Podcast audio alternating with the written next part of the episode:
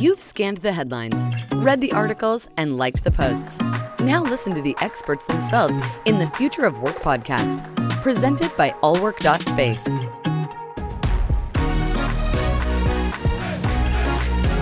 Are you ready? So, Kate, Hi, Frank Cottle here. Welcome to the Future of Work podcast. It's really great to have you aboard. Hey, Frank. Great to be here. Yeah, really glad you could join us today and, and would love to learn a little bit about global workplace analytics and some of the exciting things that you've been looking at as it relates to the future of work.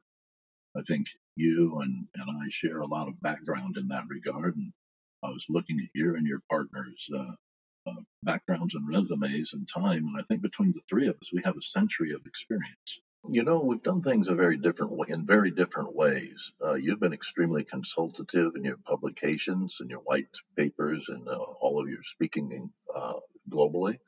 Uh, we've been on the execution side of the facility and planning uh, stages of the side of the industry.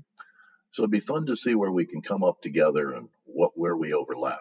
Could you tell us a little bit about global workplace analytics, how you came to form what is uh, how you came to form that, and uh, what's your motivation for uh, continuing this work? Yeah, uh, we started pushing this rock uphill about 15 years ago, the remote work rock.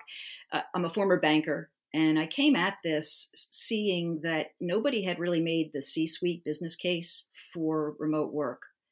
And yet, when I was doing research for a, a book that we wrote for John Wiley and Sons, which was a consumer title. We wanted to do a business title, but they didn't think anybody would have an interest 15 years ago. So it was called Undressed for Success: The Naked Truth About Making Money at Home. But it was in doing that research that you know I saw all the people, planet, and profit elements to remote work, and just thought, wow, this is a no-brainer. But you know nobody was coming at it from the the bottom line or from the the c suite so we started putting together models to quantify the impacts and back them up by research so that you know we could go to a company and say look here's why you're going to increase productivity and here's the 10 companies that have done it and here's what it would mean to you in annual uh, savings so doing that with each of the people, planet, and profit uh, arenas. So we've been doing that ever since then. We've moved also into different kinds of workplace strategy, wellness and well-being, stress, activity-based working, co-working. Really, still just looking at what does it do for people and what's the bottom line impact. Uh, you know, I saw your telework savings calculator uh, that you did for workplace analytics. I know that people on the business center side going all the way back to the 80s and 90s are using a similar type calculator to justify cost savings of being in a business center versus being in conventional space. We always found that quite efficient and effective. But one of the things that we failed to put in our calculator, we were doing pure space and business calculation, is that you've inc- added uh, increased voluntary turnover, absenteeism, things of that nature, something that neither of us really hit uh, on uh, in the systemic calculations that uh, we usually use for real estate savings. One of the things that I see uh, for savings uh, that you you didn't put in was relating to the balance sheet, but you used only the cash savings, which is what we did as well. The balance sheet uh, side is really probably where the largest savings ultimately is as we reduce workspace and improve uh, efficiency. So, tying these things together, uh, I think we could really come up with a, an improved uh, approach uh, by adding this additional contribution. What do you think? Yeah, I think it's a great idea. In, in some ways, you know, you've been coming at it from a real estate point of view. We've been coming at it from a people point of view. Uh, although most of my clients get started in this because there was some real estate reason, typically uh, saving money uh, or maybe moving space. So I think you're very well positioned in this. I could say the same thing about the people side. People aren't hired to just offset their salary.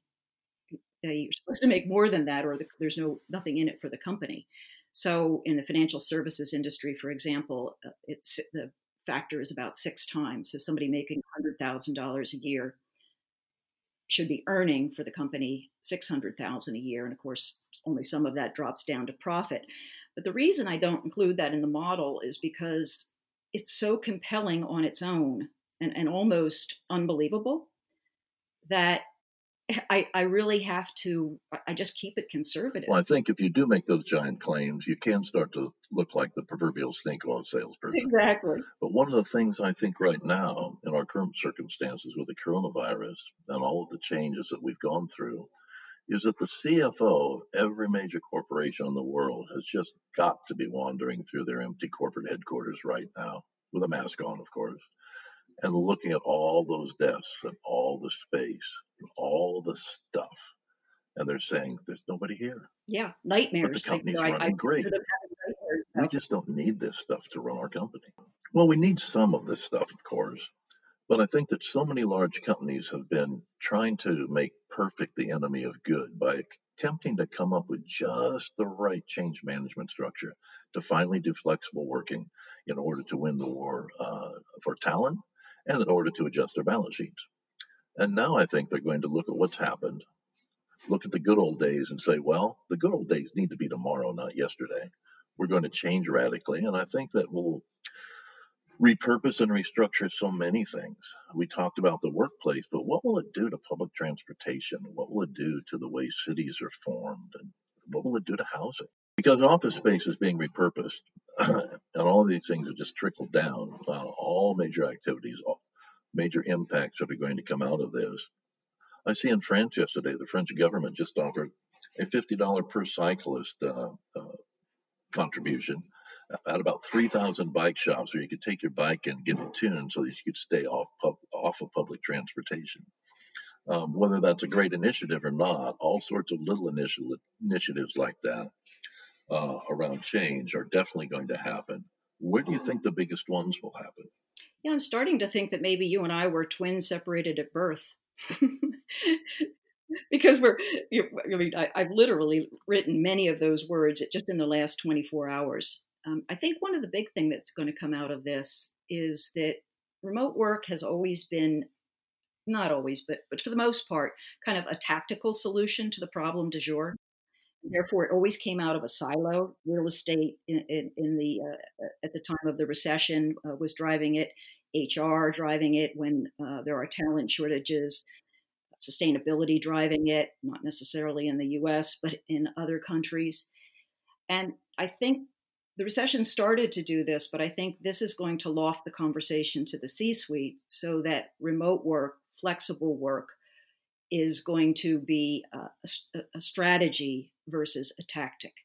And that means that all of these parts of the organization that were formerly siloed are going to be working together to make it happen. And that's where the optimization happens. I mean, if HR is doing it and they're not talking to real estate, then you've got all these empty spaces that real estate, you know, doesn't even know this strategy is in place.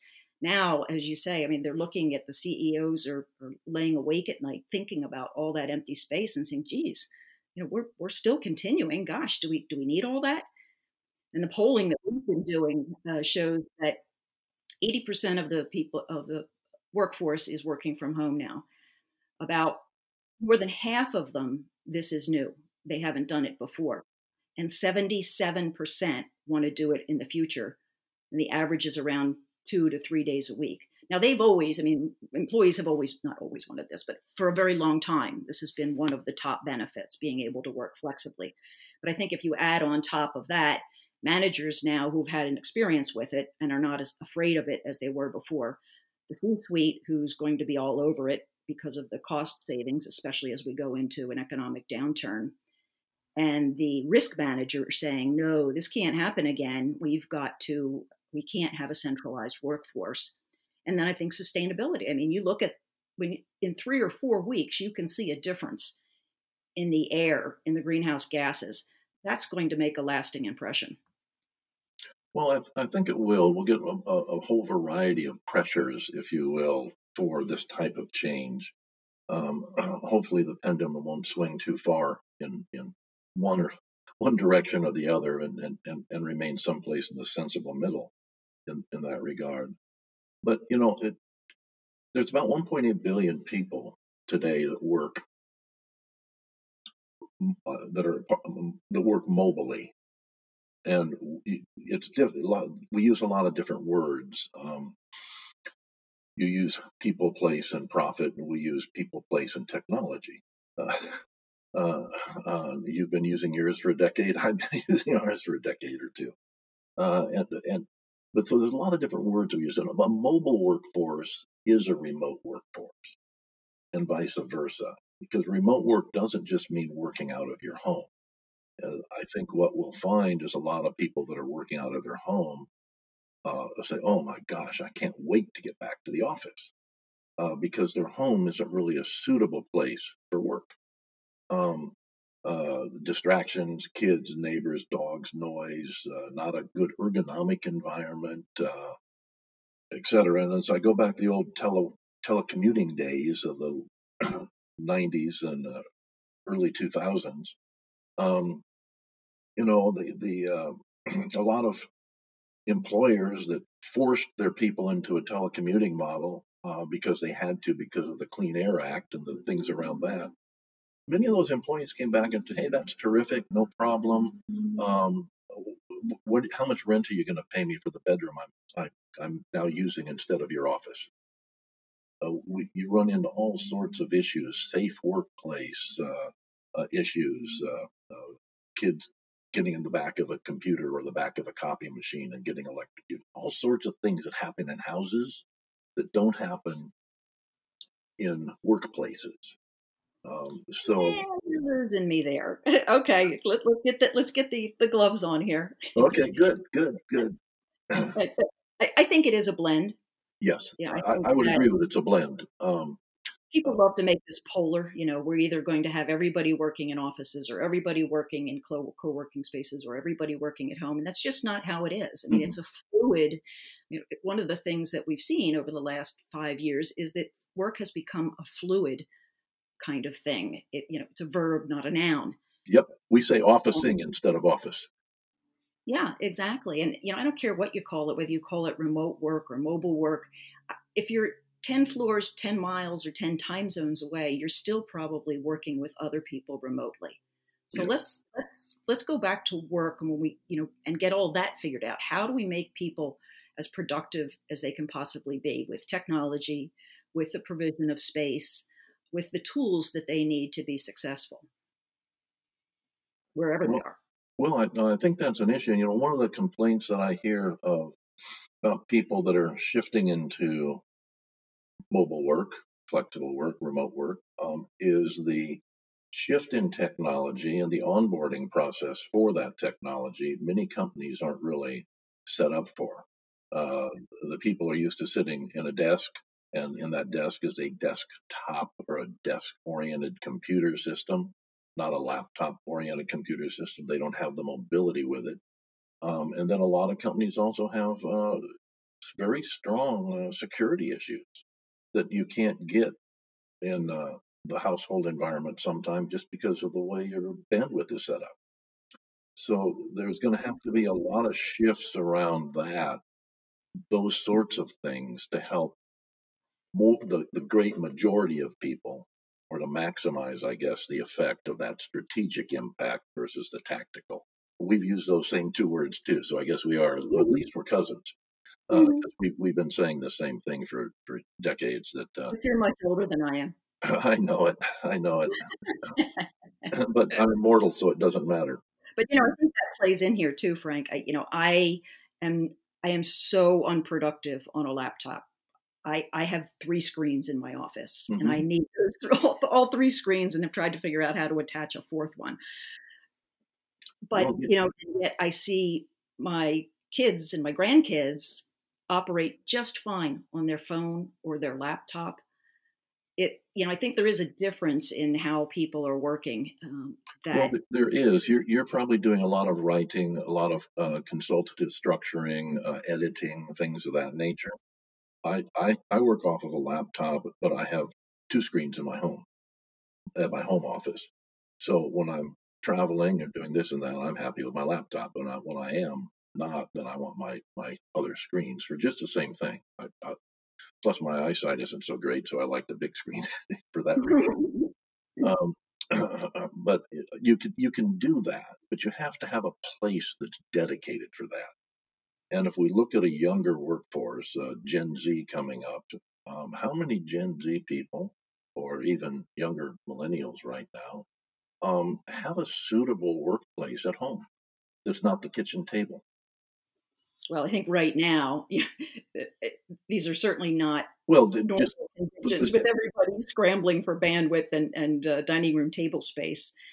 So it, it was interesting. We just uh, did a survey of 2,500 global employees, asking them how much they were interrupted at home versus how much they were interrupted at the office. Mm-hmm. And we found that it was, we were very surprised to find uh, double the amount of time at the office. So 75 yeah. minutes a day at the office, 30 something minutes a day at home. I mean, even now, even given the situation now, and what we also find is, you know, there's this collaborative time and private time. And the survey also showed that for private time, for, for concentrative work, they were more productive at home for collaborative work, they were about the same productivity whether they were at the office or at home. And I think that productivity at home or at, at a third place, at a, a co working center, or a shared office, I think that that's going to only improve as time goes by. We've already seen innovation coming out of Silicon Valley just in these you know past four weeks. Oh boy, now I can put Hawaii behind me when I'm when I'm doing a Zoom call. Um, but the uh, you know, I think we're going to see more innovation that makes that kind of interaction richer. It has to. That's ab- absolutely right. Uh, we're definitely going to see that. And um, I, I, come back to that traveler concept that there are no occupiers, there are only travelers. That we don't, uh, we move from space to space on a fluid basis now. Um, and whatever the only singular requirement we have in order to have that mobility uh, is bandwidth um, the instrument itself can be adjusted very easily. I can travel for a week just with my telephone. I can travel for a week with my laptop, or I can have, you know, sit for a week at my office with my full setup. Um, so I, I, think that it, the, really the, the, the, the, demand curve is going to be around bandwidth uh, and uh, the ability to go in that regard. The, the other thing that's that's interesting, and we're on Zencastr instead of Zoom right now. If we were on Zoom, we'd all be on video. Um, and and the video would probably be jerky because the bandwidth is so poor. Uh, well, we right now it's it's certainly getting stressed, um, but uh, still, uh, five years ago, people used video systems, and we would use voice and screen sharing only people were kind of uncomfortable going on video. The cameras weren't that good and the backgrounds weren't that good, etc. Today, I don't think anybody's uncomfortable going on video, and it adds a whole nother dimension to all meetings. Um, in fact, we just had a TGI Friday meeting for our own company last week, and everybody was showing off their different backgrounds. That was sort of a little contest who had you know, the crazy, crazy background contest. Um, so it once you're used to the medium, um, I know my first video system we put in in 1984. Um, it was ridiculously expensive back then, but uh, still it worked. Um, and uh, so once we get used to these new structures, and we're looking at holographic meeting structures and, and things of that nature right now, and we're looking at virtual reality offices. Uh, you said, what do we think we'll be doing in the next cycle? I think we'll be selling offices as software as opposed to physical offices. Um, yeah, that's something that they haven't really, you know, the technology just isn't there yet. It's we need close. an easy way. It's very, to... very close. Uh, we're working with a couple of the large gaming companies right now um, in looking at how to create realistic environments. Uh, and if there's anybody that's good at, the rendering, it's not the business people, it's the gaming people yeah, some of the avatars, and I, have been following some of those kinds of uh, applications for years. I guess what I mean is in terms of the um, organization of work. I shouldn't have to jump to this program to collaborate and this program to communicate and this program to put where to put my documents and you know i know that all the pieces are there and microsoft has a solution adobe and google and you know everybody's mm-hmm. got their solution slack but it's it's just not seamless yet. And I think that's another thing that we're going to see coming out of uh, this is is more innovation around making it easy, making it seamless. Well, but don't you think as long as there is innovation, um, that uh, technology will al- always be somewhat generational, and so seamlessness will always be the constant goal, but will never quite be achieved because so one company is going to be ahead and another company is going to be behind.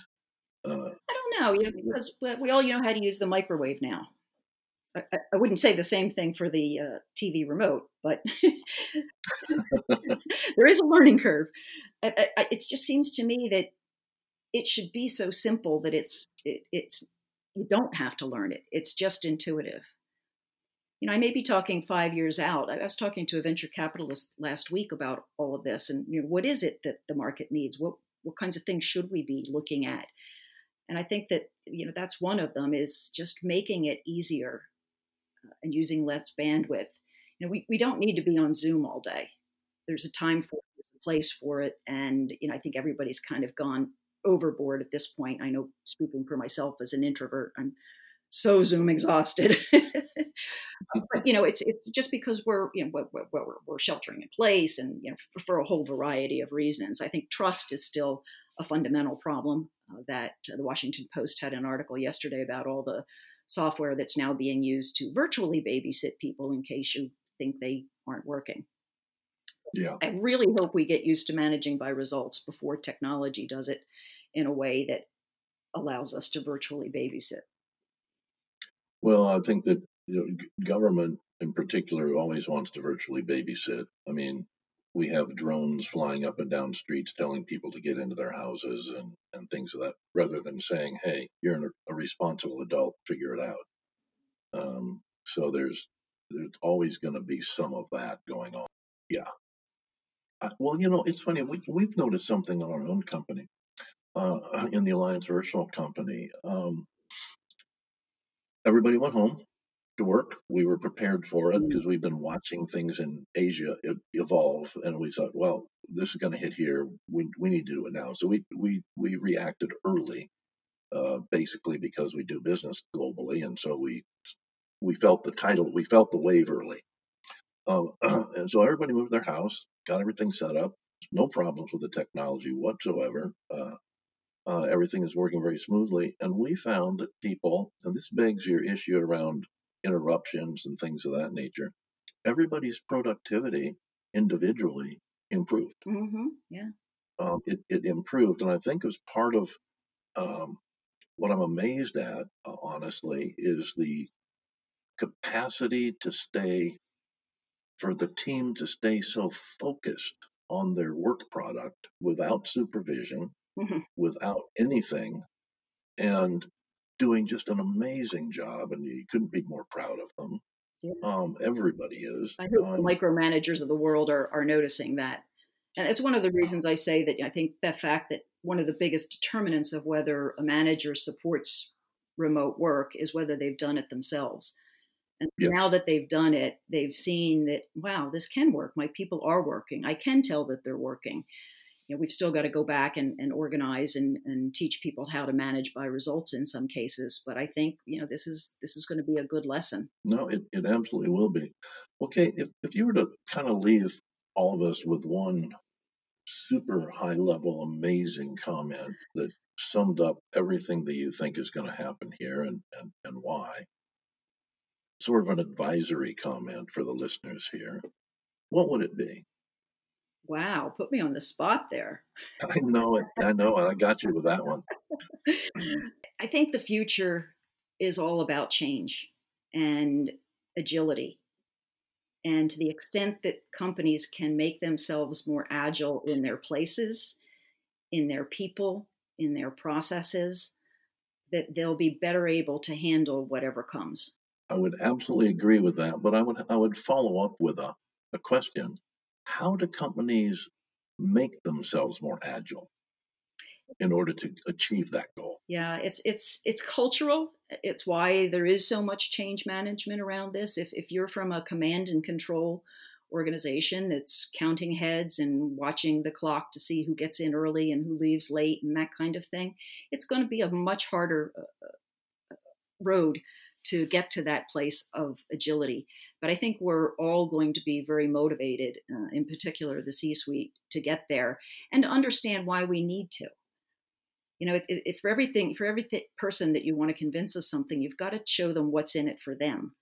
And for those that are resistors, I think they've had now a pretty big demonstration of what's in it for them, or what's in what's in it if they don't become more agile. You know, the, the, the old saying used to be it's it's the big that beat the small. And I think today it's the fast that beat the slow. Yeah. So the, the race to agility, whoever wins that race will have demonstrated their success through their culture and they will be the leaders in tomorrow's business. Yeah. I think you're in a good spot right now, Frank. I mean, people are going companies are going to be see, seeing the need to shed space. It's going to take time. They yeah. just drop their leases overnight. But I really think that we are going to see a whole lot less downtown fixed office space, everybody working in the same place. oh, yeah. Well, you know, it's it's funny. And I, I was going to summarize and come up. With, we were going to be done there, but I want to make go back to the comment that I don't think the problem will be with the people going back to their offices. I think in a lot of cities, and I'll use New York, London as good examples, it's going to be the reluctance of people to get to their offices Getting there, public, public transportation. Yeah, yep. I, you know, I, you can you can separate office space pretty easily if you you, you think of it. If you use a six foot standard, well, that's everybody at a 72 inch workstation, and that's bigger than normal but not that much bigger. If you if you went to a you know a, a standard like that, you can do, you can also do it with shifts. Mm-hmm. You can you can uh, bring people in an hour early, hour late, that, that sort of thing. But getting on the subway or getting on the train from Connecticut, getting in the tube in, in London, that's impossible. The, the numbers I've I've read say that the tube will only in proper physical distancing which we call it physical distancing, not social distancing, because we think we're still social. Mm-hmm. Um, in proper physical distancing, the, the metro or the tube in, in, in, in London will only operate at 15% capacity. Yeah. So how are the people going to get to work? Exactly. I think that's the big issue. By the, via the information highway versus the traditional highway. Exactly. Exactly. That's then that will, will mean that they, they will work closer to their home uh, whether it's in their home or not, that they'll work closer to their home unless in the corporate corporate headquarters. So I think that's the big takeaway. Uh, corporate headquarters are going to shrink. Uh, remote work, whether it's in a facility or a household or whether it's in a travel environment, is going to increase. Bandwidth is absolute the requirement to make that happen, mm-hmm. and culture is going to drive it. Yep, absolutely. Okay, thank you so much for joining us. I'd love to follow up on uh, on a few things with you uh, outside of this conversation, and uh, we look forward to seeing uh, how global workplace analytics can continue leading the uh, the way into the future of work. Thanks, Frank. It was great to meet you. Great conversation. Thank you. Take care. If it's impacting the future of work, it's in the Future of Work podcast by allwork.space. Are you ready?